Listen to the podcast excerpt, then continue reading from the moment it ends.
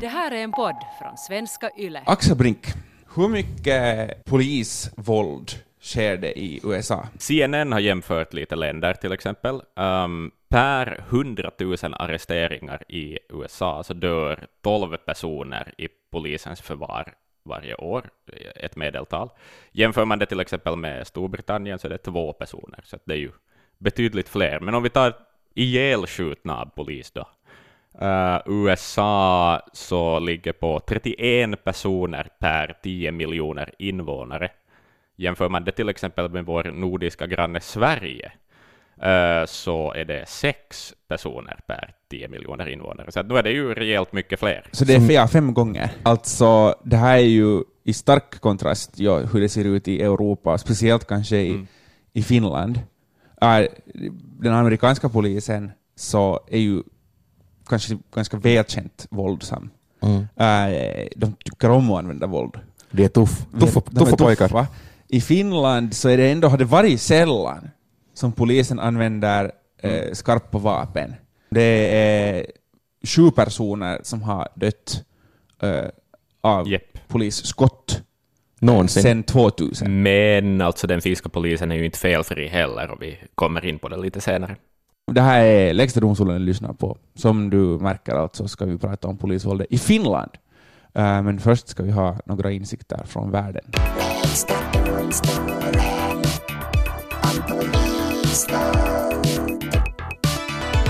Okej, jag vet att jag, jag måste jobba på det här. Jag är jävligt negativ hela tiden. Men här kommer nu en till, en till take, mm.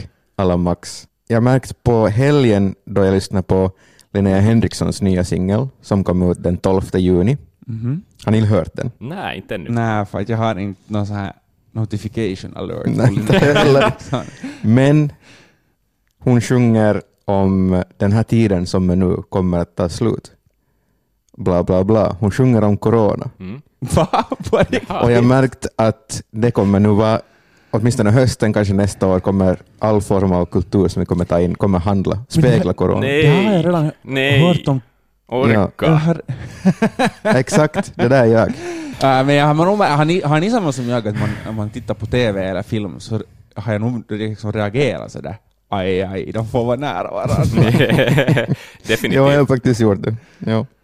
Men... Är det Axel, som uh, semiprofessionell musiker, är det här någonting, en trend du tänker hoppa på? Nej, nej. Det kommer bara vara en massa typ YOLO, carpe diem-bisin om att man ska vara nöjd med det lilla och någonting sånt. Liksom orka. Ja. Alltså, jag tycker mitt tips till alla kulturskapare där ute är liksom gör inte det där första hanschen, utan vänta lite, begrunda lite, tänk efter, kan jag göra någonting annat av det här? Kan mm. jag göra en twist på det? Eller bara inte göra mm. corona, matsko? Så ta den chansen istället. Ja, man får göra coronamatsko om, det, om man skämtar till det eller, eller på något sätt just ser på det från en annan vinkel. Mm. Okay. Kanske. Kanske. Jag är lite allergisk mot all form av coronagrejer, okay. skulle jag säga. Nästa. Hej, uh, från roligt till mer seriöst. Um, det är inte roligt Simon. Polisvåld ska vi prata om i det här avsnittet och också en av sakerna som har hänt den här senaste veckan uh, är ju polisvåld och inte som vi kanske alla har hört om. Ja, i Atlanta har det hänt. Uh, en man, svart man, tog en uh, vad heter det, taser och typ sprang iväg och så blev han skjuten. Just det. Um, och folk har kritiserat det för att det är en taser, det är inte ett dödligt vapen som ja. man skulle inte behöva använda dödligt våld och mot han sprang iväg. Exakt. Det var inte heller så att han försökte tasea någon, Nej. utan han blev skjuten i ryggen, visar nu rapporten. Ja. Um, I USA, där man ändå på, som sagt gillar polisvåld, så har man försökt, försöker man ibland liksom twista det sådär, att nu dör det all, en massa människor mm. mm.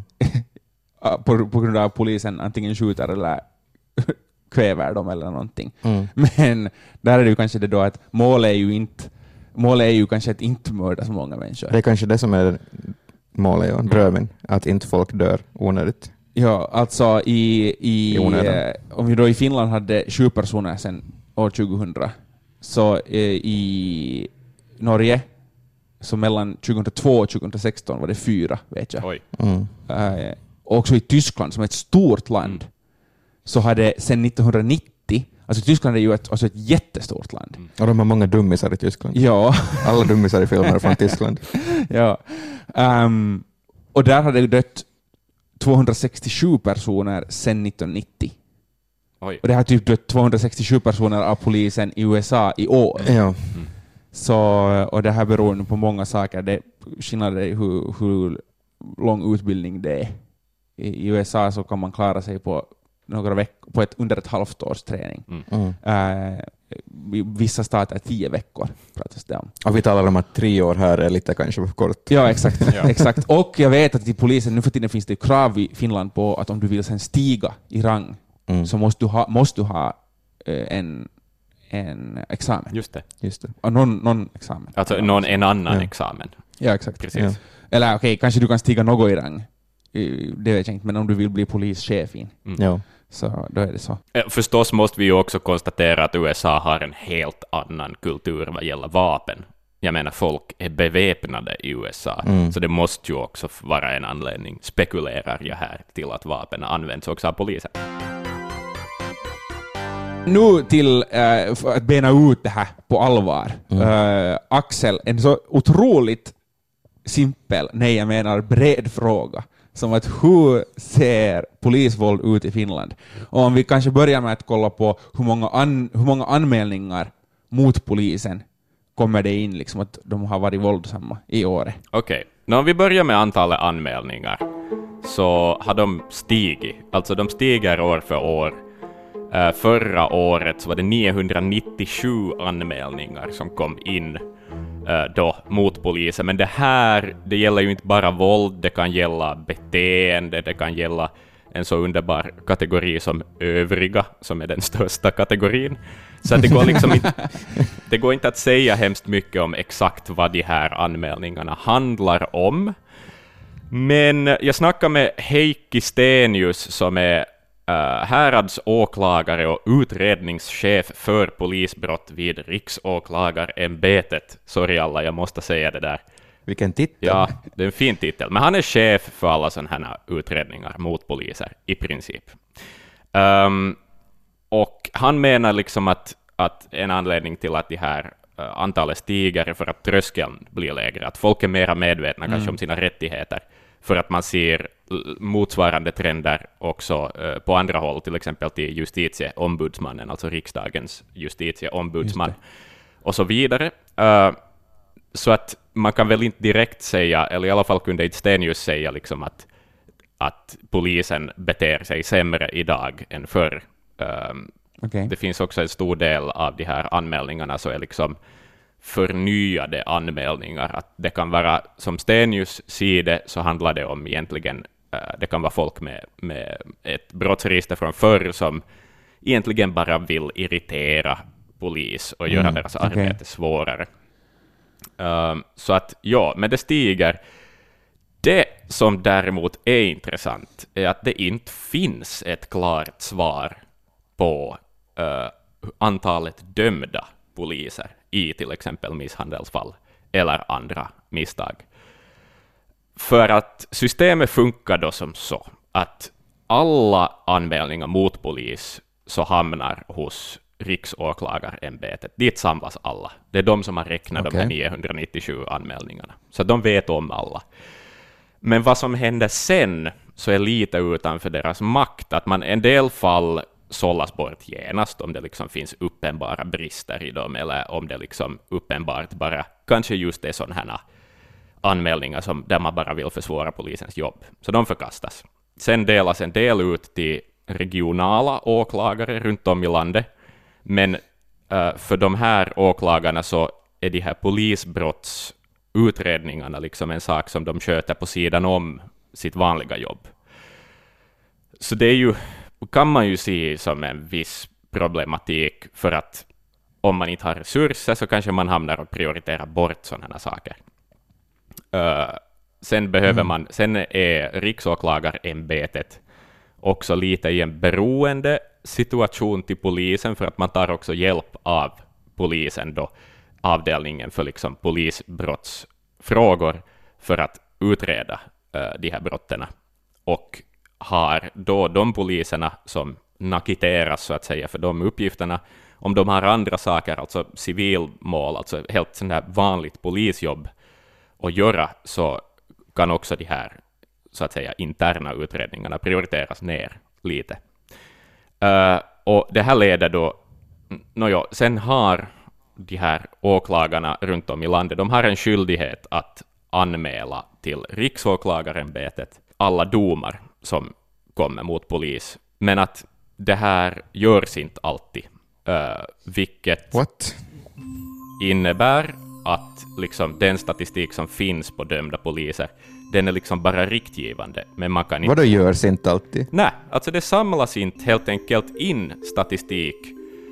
Det finns, det finns inte tillförlitlig statistik på antalet dömda poliser i Finland. Och Det det här här är finns inte... så mycket nu. Okej. Ja. Alltså, säger du, för, alltså, har, du, har, du råkar inte ha liksom en, en, den minimisiffran, på, alltså de som är anmälda, hur många, alltså som, de domarna som är anmälda? Ehm, um, in, åtminstone inte hos Heikki Stenius, som alltså är chef för det här. Han påpekar det här själv i en årsberättelse som han har varit med och författat, att det här är problematiskt, speciellt med tanke på att liksom, om allmänheten ska kunna liksom ha en tillförlitlighet till polisen, så är det ganska sådär relevanta siffror att veta om. Ja, absolut. Ja. Och kan det inte finnas någon vars jobb det här är? Ja. Att övervaka polisen? det är ju helt galet. Um, det som Heikki Stenius svarar på uh, den frågan är liksom att det absolut bästa och mest objektiva som man skulle kunna ha så skulle vara ett system som skulle motsvara det man har i Sverige. I Sverige har man liksom en skild enhet av polisen som är särstående, som jag förstår det, från resten av verksamheten som bara har på sitt bord att undersöka uh, polisiära Har inte vi en sån? Nej, för det är What? man har ansett att eh, de här då runt tusen fallen och anmälningarna i året eh, som kommer in, att det liksom på något vis är för få för att det ekonomiskt sett skulle vara gångbart att ha en enhet som bara sysslar Oj med dem. nej, allt handlar om pengar. Nu är det ju jättetydligt varför droggungen Jari Arnio kunde vara polischef Ja. så länge medan han var en smuggelkung. Mm. Now it all makes sense. Här har jag gått omkring och trott att folk har koll på vad polisen Ja. gör, men de bara lever sitt liv. De men vill. okej, det här var chockerande, chockerande grejer att höra. Eh, sen, vi vet inte alltså, vi kan alltså inte säga hur, exakt hur mycket våld som polisen använder i året som inte handlar om uh, skjutvapen. Det brukar man ganska snabbt få reda på, Ja. för det är så sällan de skjuter någonting. Mm. Um, överhuvudtaget avfyrar sitt vapen alltså, så är det Jo, jo, alltså det går ju, grejen är ju här att det går ju förstås att ta reda på. Det är ju inte som att de här liksom Mm. eh, rättsfallen och domarna på något vis döljs någonstans, utan de, Nej, det, nej, nej, det är ju bara men men- att det, det är ett stort jobb att samla in dem. Ja. Eh, jag snackar ju om att det är svårt att veta liksom hur många sådana här anmälningar mot polisen som faktiskt har lett till en dom, men det jag kan säga i alla fall är hur många som har gått vidare till någon sorts åtalsprövning. Då. Av eh, då 997 totala anmälningar år 2019 så gick 47 fall vidare till åtalsprövning.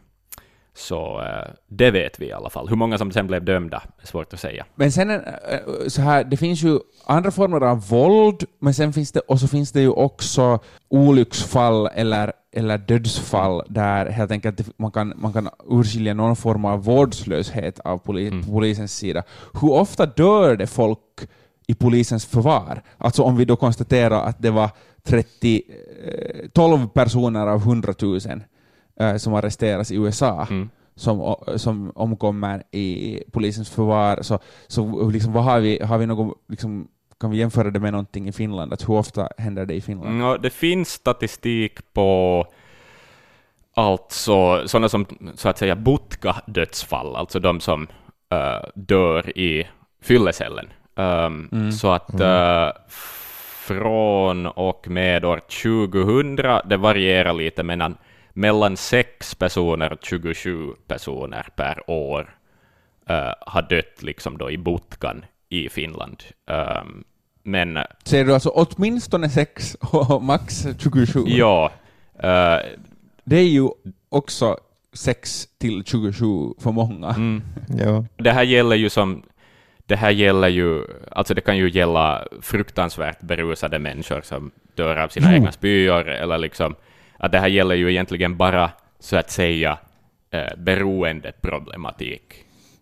Ja, alltså, ja, oftast i Ja. alla fall, för det mesta. Jo, att man kan absolut utläsa det, och där finns det ju, där är det ju självklart så att polisen ju inte har makt att liksom rädda alla människor som är i deras förvar. Att om någon har jättehögt alkoholförgiftning Mm. eller någonting, så, så, så klart, liksom, det kanske, då, då kan det tyvärr leda till dödsfall. Men nu är det ju också det året som det har varit 27, Mm. känns det ju nog som att någon skulle ha kunnat kolla den där cellen Ja. lite oftare. Ja, ja. Jo, jo, jo. Och de, man är ju ändå där på deras ansvar. Du är ju ändå... eh, t- hur full och dum du än har varit och hamnat dit i, i liksom fyllecellen, så är det ju ändå... Du är ju berövad din frihet, så att säga. Och du borde, Ja. det, borde, det är andra människor som har ansvar över dig på det sättet. Det är en riktig utbildning i Finland. Ehm, och eh, då kanske frågan Axel är, i och med att då vi har pratat mycket om rasism den senaste tiden och eh, rasistiskt polisvåld i USA speciellt är på tapeten, hur pratar man om eh, så här rasism och diskriminering under polisutbildningen i Finland? Mm. Eh, jag snackade med Polishögskolan i Tammerfors, eh, med rektorn för eh, polisutbildningen i Finland helt enkelt, Kimmo Himberg heter han. Um, han säger att uh, han konstaterar att det här med liksom en mångkulturalisering av det finska samhället ändå är ett relativt nytt fenomen. Alltså, men sedan ungefär 2000 så säger han att det här är någonting som aktivt finns med i utbildningen. Uh, I praktiken gör man till exempel så att man samarbetar med andra utbildningar i Tammerfors. Uh, han säger att, att det ingår i polisutbildningen att man till exempel gör grupparbeten tillsammans med uh, studerande som studerar andra saker, som har kanske en invandrarbakgrund, och liksom att religionsaspekter, kulturskillnader och sånt är något som lyfts upp längs med i utbildningen uh, hela tiden. Men han konstaterar också att man ju inte kan motverka rasism med bara ett kursinnehåll, utan det handlar liksom om en, om en djup sådär arbetsetisk princip som, som ska finnas i utbildningen hela tiden, och det gäller liksom polisyrket överlag, uh, var hans svar. Um, sen kan man ju också förstås fundera på sådär, då poliser som beter sig våldsamt eller rasistiskt, det händer ändå. Senast 2013 var det ett fall i Vasa där en polis hade försökt muta en som uh, de hade anhållit Eh, eftersom den anhållna satt på en hemlig inspelning där en av poliserna i fråga hade uh, snackat rasistiskt till denna. Så att det var ett exempel på det. Det händer ju i Finland att det finns liksom rötägg i poliskåren också. Uh, som Kimmo Himberg säger, så att, att uh, har man inte hittat de här, alltså sådana personer måste kunna hittas före de ens börjar studera till poliser. Mm. Uh, för att, att man gör psykologiska tester, man gör intervjuer, det är en antagningsprocess som sker i många steg. Och det liksom, man, man ska inte kunna dölja sig i mängden om man har en sån personlighet, uh, menar Kimmo Himberg. Nej. Uh, och här är ju det här då, eh, det finns rötägg och där blir polislojalitet sen ett problem. Att om man Mm. inte, det är därför som det pratas om nu att all cops are bastards. För att de som inte då är rötägg så blir ändå i förlängningen rötägg om de inte hjälper till att... Motverka. Andrahandsrötägg. Ja, exakt. Om de inte hjälper till att eh, eh, städa Mm. bort de här eh, actual rötäggen. Sen så fanns det ju det här fallet med den här Facebookgruppen som uppdagades eh, var det 20, för ett par år sedan, 2017, eh, tre år sedan, Ja. 2017, med en stor polis, hemlig polis Facebookgrupp där eh, det var liksom öppet rasistiskt språk. Ja. Eh, bland annat, det var nog också eh, hemskt språk om andra saker, som något självmordsförsök och sånt som de skämtade Ja. om. Trevligt. Eh, trevligt är det. Men eh, jag frågar i alla fall sådär rakt ut åt Kimmo Himberg att, att skulle du säga att polisorganisationen i Finland i stort har en nolltolerans mot rasism? Och eh, det konstaterar han att så exakt är fallet, och det här är också liksom helt offentligt. Det ska inte vara oklart för någon inom polisorganisationen att rasism inte är okej, okay, är hans svar. Sen hur det praktiken sker på fältet och bland kollegor är förstås en annan sak. Sa, här, sa eh, Polishögskolans rektor Axel något annat om, sa han någonting generellt om våld också? Att hur de lär sig om våld? Uh, när jag tog upp det som ett exempel, det här uh, alltså de här nya projektilvapnen som finsk polis har fått börja använda, uh, en, en, en mm. gul pistolliknande sak som skjuter någon sorts projektiler. Det har använts bland annat i demonstrationer. Och sånt, uh, som jag har förstått så är de inte liksom helt oproblematiska. Det är inte liksom en airsoft gun man skjuter med, utan det är liksom snäppet värre. Med, du, du kan dö om du använder det fel, helt enkelt. Jag tog det som ett exempel, eh, uh, lyfta upp tillsammans med Kimmo Himberg, och han sa liksom att, att alla maktmedelsverktyg som polisen använder, så uh, liksom, en polis får inte använda sånt utan en utbildning, och uh, han säger också att den här kompetensen så att säga testas regelbundet också uh, på årsbasis. Så att sådär, i alla fall det våld, polisen tycker inte om att använda ordet våld, men maktmedel använder man. Uh, så liksom, nåja, det finns mm, system ja. för att polisen ska kunna fatta hur mycket makt de får använda, eh, men nåja, upp, ibland går det ju förstås fel. Ja, det är alltså sällsynt med våld i Finland, äh, polisvåld i Finland, åtminstone vad vi vet, mm. uh, och åtminstone om vi jämför med USA. Um, men sen finns det ju då fall där polisvåld har uppmärksammats. Du nämnde, Axel, det här med de här nya uh, projektilvapnen mm. som skjuter någon slags gummiprojektiler som eh, de använde bland annat på demonstranter 2015. Mm. Och polisen, det viktigaste de ville kommunicera efter det var att det är inte gummikulor, utan de, inte, de har inte en sån form. Utan de, Nej, ja, alltså, de är inte Kim, det som Kimmo Himberg svarade på det, att det, han var noga med att poängtera att det är alltså inte samma sorts gummikulevapen som till exempel den amerikanska kravallpolisen använder. Ja, men oavsett så skadade sig en massa människor och de, det var absolut brist på kompetens för att de ska skjuta i marken, säger de, för att de på något sätt då studsar bort de där kulorna, eller projektilerna, så att det inte skadar folk, utan det är en sån här varning. Ja. Men det var nog ändå människor som förstås hade fått, det var någon som blivit blind på ena ögat mm. och eh, en massa eh, andra saker. Så det är ett exempel. Och de fick nog jättemycket kritik då, polisen. Det som är bra i Finland är att vi ännu är så pass vettiga åtminstone att vi fattar att kritisera polisen när de på riktigt gör ett mm. övertramp. Mm. Um, Men det som jag funderar på, det du sa att du sa att om vi jämför med USA, mm -hmm. är det faktiskt så att vi ska jämföra oss med det land som är Nej, nej, nej, men därför lyfter jag upp det här, ja. för att visa att det också finns i mm. Finland. Ja. Jag menar, vi har ju lite polisvåld. Oftast står ju polisen och äter munk. Liksom. Ja. Och in, men jämfört med vanliga länder, inte USA? Ja, men också jämfört med vanliga länder. Norden är alltså en bra plats mm. äh, jämfört. Världen är en dålig plats, om vi mm. säger så. Ja, okay. så men ähm, äh, polisen har faktiskt, den här diskussionen startat före vi var födda.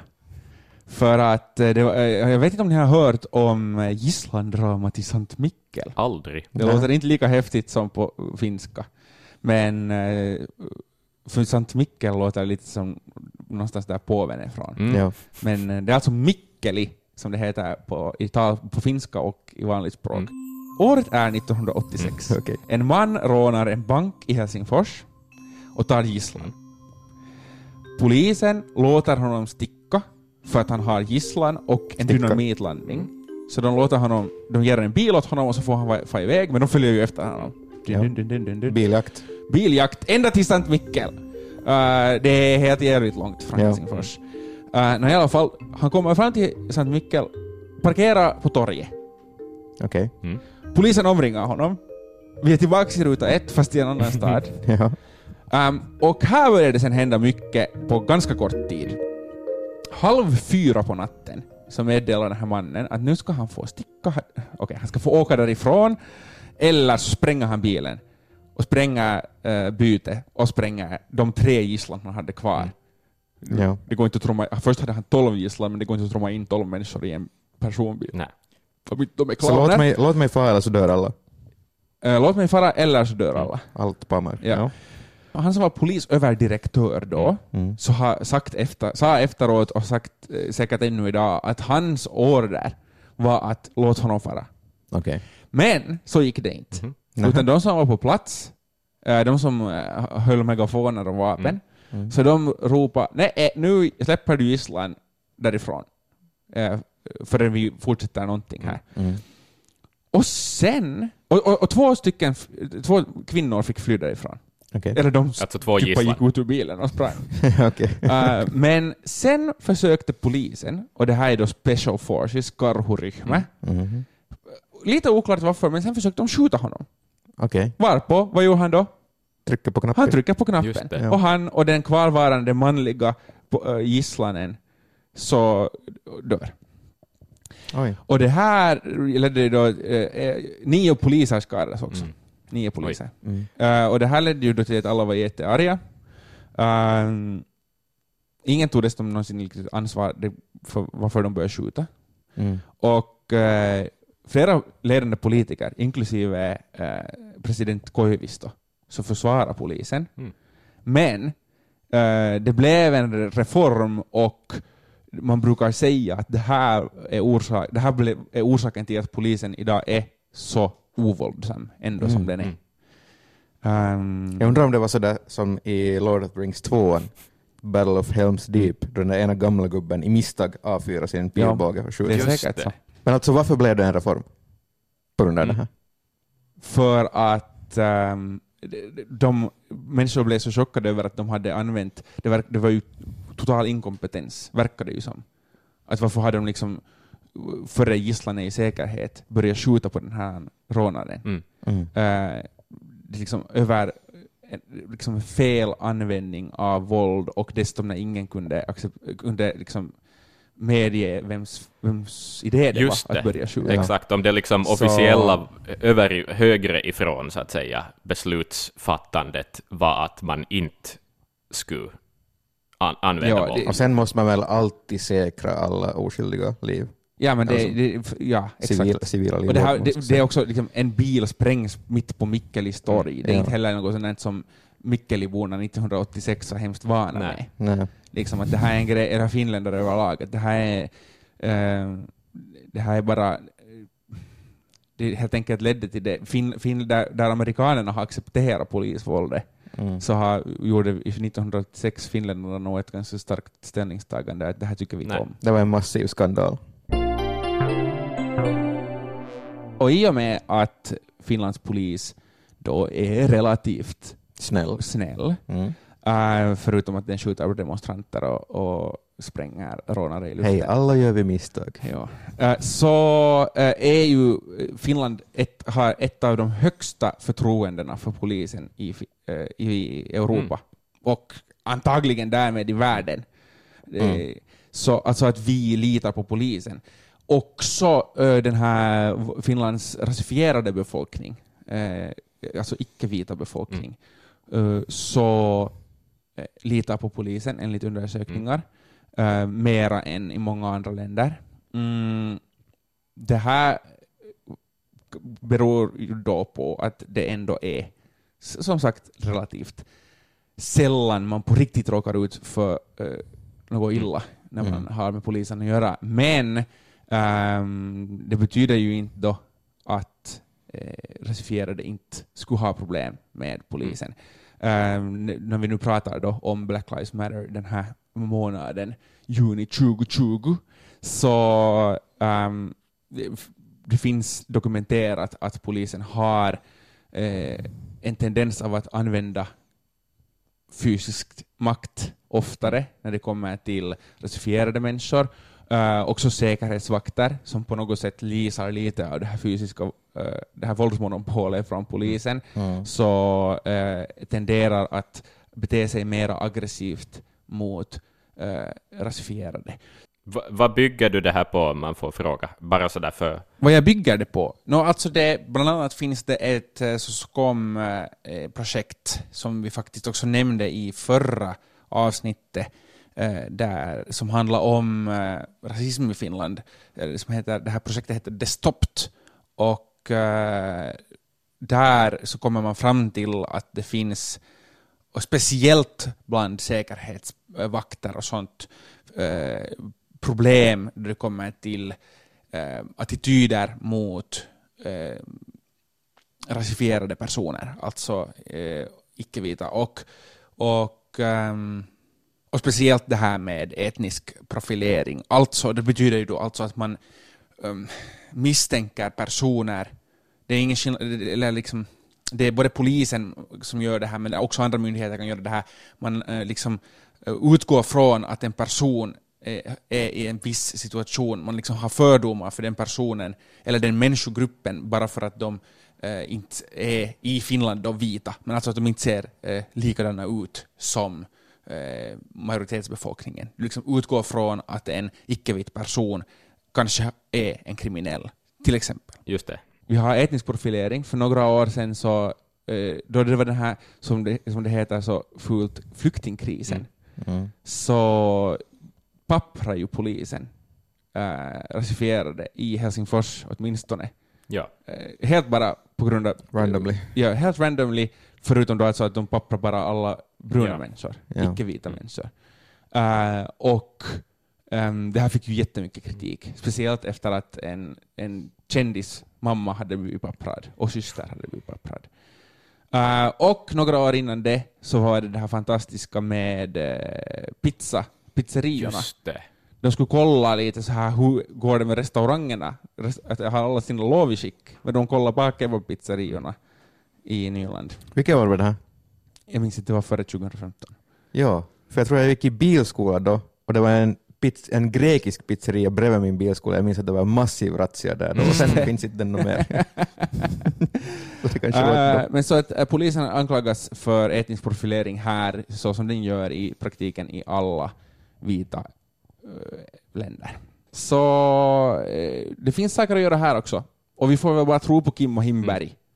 Att äh, de jobbar på att få en poliskår som inte har de här problemen.